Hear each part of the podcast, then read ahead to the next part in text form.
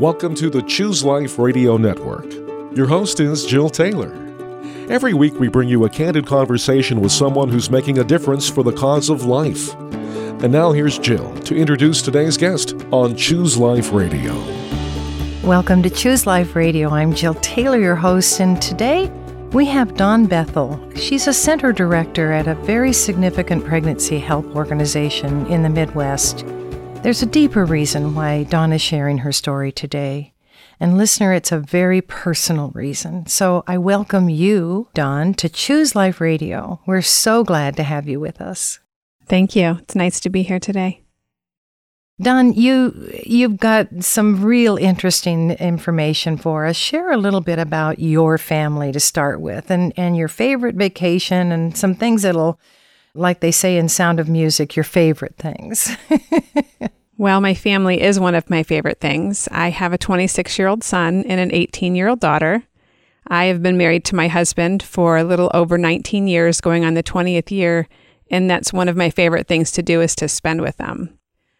I love going to the beach and just hearing the waves and just spending time in the sun and the other thing that I would say would be one of my favorite things is listening to worship music and being in the presence of God.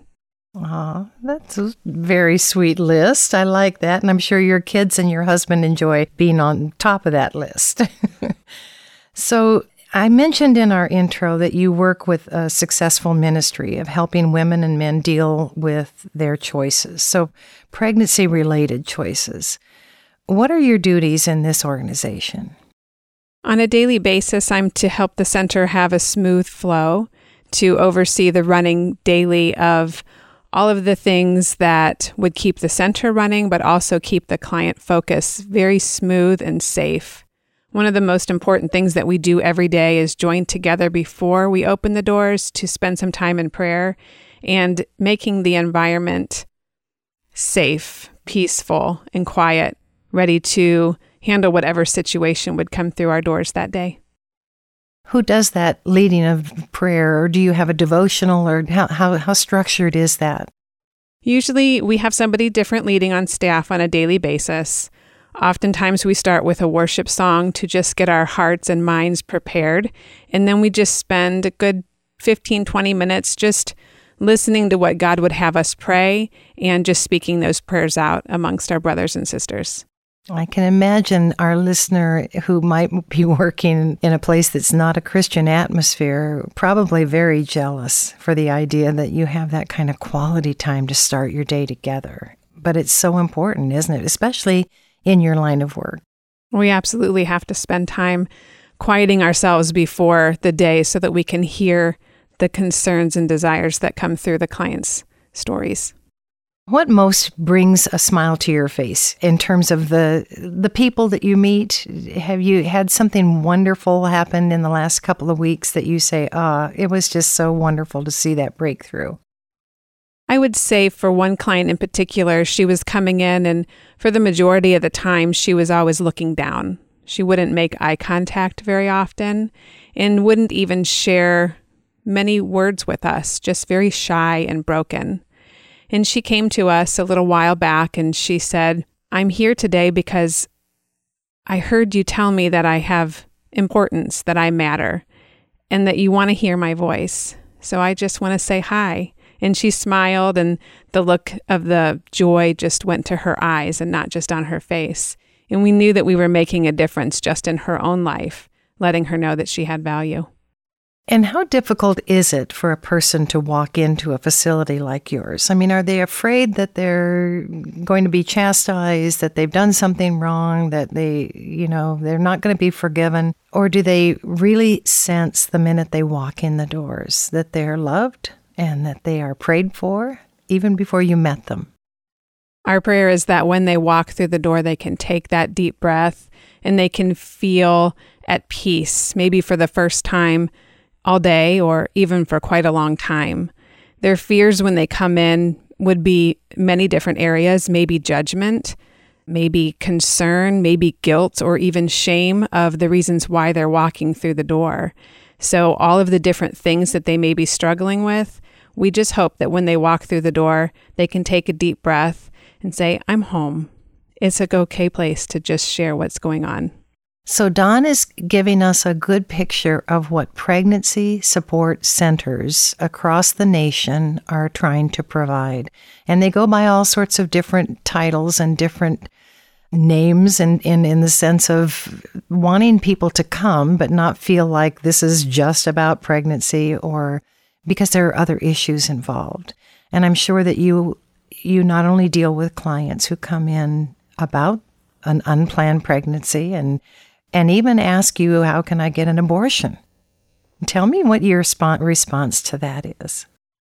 When a client comes in, whether it's for an abortion or not, we want to unpack their concerns. We want to hear what their thoughts are and what they're processing inside, maybe fears or even lies that they're believing, so that we can help to educate them and support them through this journey of unplanned pregnancy, or maybe even just coming for material support. But the most important thing I would say is to practice the active listening skill, to hear exactly what's going on, to hear how we can help them and how we can speak into their situation in a positive light. Yes, and I think as our dear listener is journeying with us on this conversation, it's a good reminder to all of us that in even in our own family gatherings, in, in an opportunity to talk with our kids, take a pause. Don't jump on what they just said. Give them time to explain. And that's really what you're saying is important to your skills there at a pregnancy help center. Yes, I believe that in any situation, just as you mentioned with your family or different people, if we respond before they tell us everything, they'll read our body language and not feel that they can tell us what's really going on. And that's very important when we're struggling with situations like unplanned pregnancy or really in any arena of life. Dawn, what brings a smile to your face when you're dealing with women who just came through the door? On the reverse, what really breaks your heart? I think the smile on my face would be when they can just take a deep breath, when they can pause for a moment and unpack their stories would just bring a smile to know that they feel safe enough to let us into the pain or let us into their fears and to actually walk with them. But I think one of the hardest things is is when someone is clearly believing a lie or struggling with a panic that I can't do this because or there's no way around this or what if somebody finds out? And that makes me sad that those things would be so overpowering in their lives that they would not be able to have a listening ear to hear that there is hope, that they're not alone. And that is just a hard situation to walk someone away without having heard anything to give them hope. We know that organizations that are dealing with abortion are very careful about how they clearly say what they are and want you to come because you need that abortion. But they also think that we are covering our title sometimes. So it looks like we are ready to hear about abortion if that's what you want. Tell me about how important it is to choose the right words, the right verbiage for the name of your organization so that people will come but not feel like oh, I was here for an abortion and I'm not going to get one. And the reality is that's true. You might be here for an abortion and you're not going to get one here, but you're going to get people who love you and people who support you and people who want to help you. I would say that the importance of choosing a name would be to make sure there's no deception at all in that name choice, that we're not trying to paint a picture that we are one thing, but actually another that we actually are there to help them in a pregnancy related situation with listening ears and zero judgment, but offering support. If we tricked someone or put a name out there that wasn't who we were, then I think deception would be something that they would sense right away. And we never want them to feel that we're trying to get them to do something we want or that we think is best for them, even though we do think it's best, we still want them to know that we're here to support them. We're not here to try to trick them or convince them of something different. I think that's an important piece. I think many people are confused that they hear that from organizations that don't like us, but we also need to be sure that we're clear. We do love you no matter what, no matter what your choice is. And that therefore allows you to offer them the chance to come back even after they've had that abortion and let you be there for them, right? Absolutely. I would love to have someone choose life for their child, but if for some reason they choose to abort their child, I still welcome them back because they're going to need to talk and process through that situation. The fear is that if they don't talk about it afterwards, it's much easier to actually get another one or another one as maybe a form of birth control instead of understanding what the right thing would be to do. But we absolutely want to talk to them before or after. What's the topic of adoption like? Adoption is not something that we talk about very often. Adoption is something that a mom would not necessarily receive as an option for her till usually around the fourth month of pregnancy because it's just too hard to think about giving up a baby, but it's easier in their minds to actually abort that child. We're going to take a very quick break here at Choose Life Radio, and we'll be right back. Hi there, listener. I want to thank you. You so graciously have given to secure the $25,000 match. It's making a huge difference for us. I know there are numerous friends of Choose Life Radio who didn't have either the time or the ability to respond during the match challenge. So I want you to know that our weekly production and airtime costs continue even with the match. And that's why your gift today, whatever the amount it might be, is so desperately needed. This ministry, which focuses on the value of life from the womb to the tomb, continues to frame our interviews and conversations around the sanctity of life. You're not going to hear stories like these on other broadcasts. We're singularly focused on the value of life, and that's God's calling on us. Now, if you've tuned in by mistake, if you don't believe in the sanctity of human life, if you're not a Christ follower, please keep listening. I pray you will hear Christ speaking to you and that your life will be changed for all eternity. But if you're a regular radio listener, or you listen to our podcasts, and if they minister to you, if you believe in the sanctity of human life, if you are a Christ follower, these next few comments are for you. To continue to make these weekly broadcasts a reality on your station, to continue to make our podcasts available on your favorite platform, yes, this is for you. So, are you with me? We'll always need your financial help. Actually, we need it now. So please consider making a generous investment in this unique ministry of life. You can go to our website, chooseliferadio.com, and locate the donate button in the top right hand corner. And just follow those prompts. Use your credit card or debit card to make your gift. Or you can mail your check to Choose Life Radio Network, Post Office Box 36622, Canton, Ohio 44735. That's Post Office Box 36622 in Canton, Ohio 44735. And by the way, I love to get your mail. So, thank you for your gift today, and I firmly believe God will bless you for your commitment to life. Welcome back to Choose Life Radio. May I share with you, precious listener, how grateful I am for your kind words on our website much needed financial support that you provide, and for your stories that you share with me personally. And today we have a very special story with Dawn Bethel. If you're just now tuning in, please go back and hear all the powerful interview that we've already had with Dawn. You can hear this interview and share it at chooseliferadio.com. Dawn, you were in the midst of sharing your story, and I interrupted you so that we could take a quick break, but I want you to tell in depth your story that's personal? I would say my first interaction with a pregnancy center was at the age of 20 when I had found myself in an unplanned pregnancy situation. And back in those days, you looked up in the yellow pages and found a local pregnancy center. So I walked through the doors, terrified and just not sure what I was going to experience. When I got into the center, there was a peace.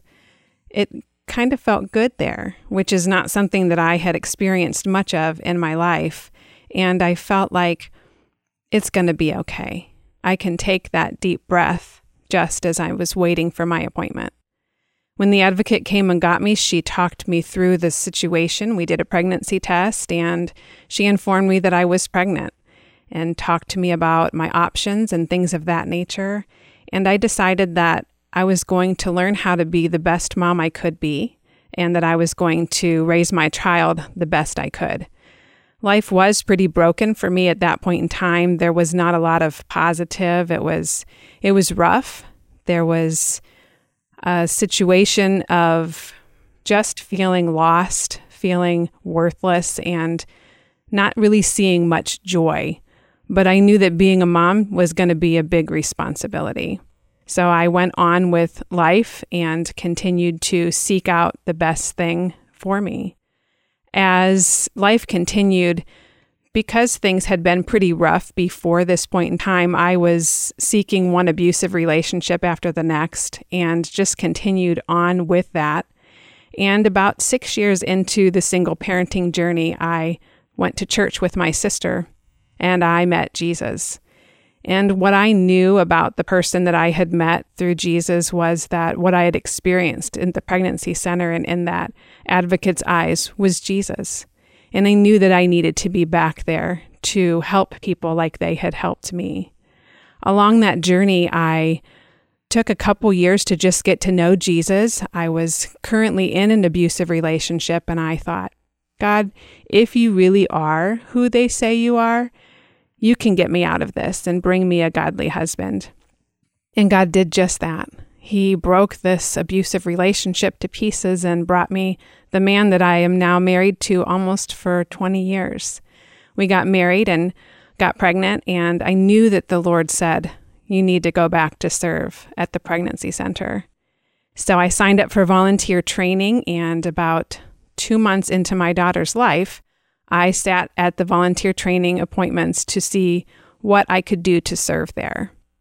One of the times that we were in class, they played a video, and the video had disturbed me deep to my core. There was a noise in the video that just rattled me, and I couldn't shake it.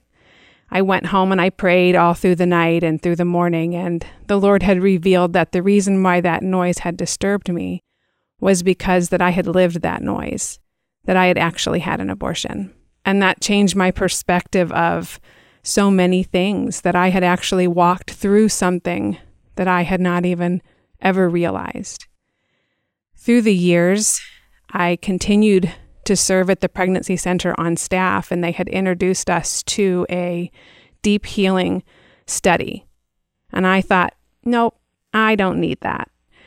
But the Lord just kept tapping me on the shoulder and said, You need to do this. So I begrudgingly agreed and as I continued in the study, the first thing that we had to do was write out our story of abortion. But I didn't know mine. So I had to call the only person that was able to give me any information. It took three phone calls before I could get any information about my abortion. After that third phone call, they finally shared with me that maybe I was six or eight weeks along. They didn't know what type of abortion it was but they knew that they had taken me to have an abortion at the age of 17. I still was just frazzled. Lord, I need more information. I need to understand more. I need to process more. And my perspective went to thinking of through the whole situation. What I knew was that as I had started my career at the age of 13 that I was seeking to be accepted my father was an alcoholic, so he very often was not present in our lives at all. And I wanted to be seen, I wanted to be acknowledged, and that was not something that he could offer to us. And my mom was not the lovey dovey, encouraging type mother either, so I was just not receiving the things I needed. But I learned that doing acts of service could bring you compliments, could bring you positive recognition. So I was giving everything that I could. And that was when I started to be introduced to men And they also would give positive recognition, but wanted it a little bit differently than a coworker might want that. My first experience of a relationship was rocky, and I had broken up with this gentleman, and he tried to kill himself after I did that because I would not give him sex. So I learned that you just give whatever someone wants because you can't tolerate being invisible again. I continued on and met another gentleman, and he wouldn't talk to me if I wasn't with him intimately. So I said, okay, I can't handle one more rejection. And after I was intimate with him, my mom had found out and she took me to the doctors. Before I went to the doctors, though, I was in my bedroom for a couple days, almost like I was being hidden. Like no one would talk to me, my brothers and sisters, my dad, no one came to see me, and I felt invisible, which was really hard. As I continued through the next day, mom took me to the doctors after we had my brothers and sisters went to school and dad went to work. And I thought when you are intimate and you have sex, you have to go to the doctors and you get an exam and get an antibiotic and you're good. That's what I thought was happening. But when I left that doctor's visit that day, I was not the same person that had walked in. I didn't know what had happened, but I knew that I was different. My eyes were no longer eyes that saw any kind of joy or color. They were just empty vessels of darkness, void of life, no feelings, just darkness. I went on from there to seek out more and more abusive relationships at this point in time, but a significant thing happened the day after that doctor's visit. I had to go back to school, and it was the day of group senior pictures. And what I can remember that day is everything was dark. There was no joy from my friends. I was really not there anymore. The me that they knew was gone. But I was wearing this outfit, and this outfit was the warmest, most comforting hug that I could ever imagine. I can remember the feeling that it gave me. I can remember every detail of it to this day. And those details were comfort to me. As I continued to seek out abusive relationships with each hit or kick or punch, it was a feeling. It was a negative one, but I was actually feeling something. It was taking over the numb darkness that was inside. And it was continuing to help me to feel a little bit alive. But after all, I thought, I deserve this. I didn't know why I thought I deserved it, but I knew that I did. As I shared these things and this healing class, I learned that the reasons why I had done that was because I had had the abortion. The questions would go through my mind How could you not know you were pregnant? How could you not know that your body had allowed it to kill a baby? So many thoughts went through my mind. When I shared my story, it took about five hours for my body to stop trembling. But the more the minutes passed, the more the Lord poured in His healing oil. He poured in an intimacy with Him that I didn't know was possible. And He completely forgave me. He let me know that he didn't hold that over me anymore. In this class, we had to write anger letters and forgiveness letters. And I wrote letters to my daughter that I had aborted and I asked her to forgive me.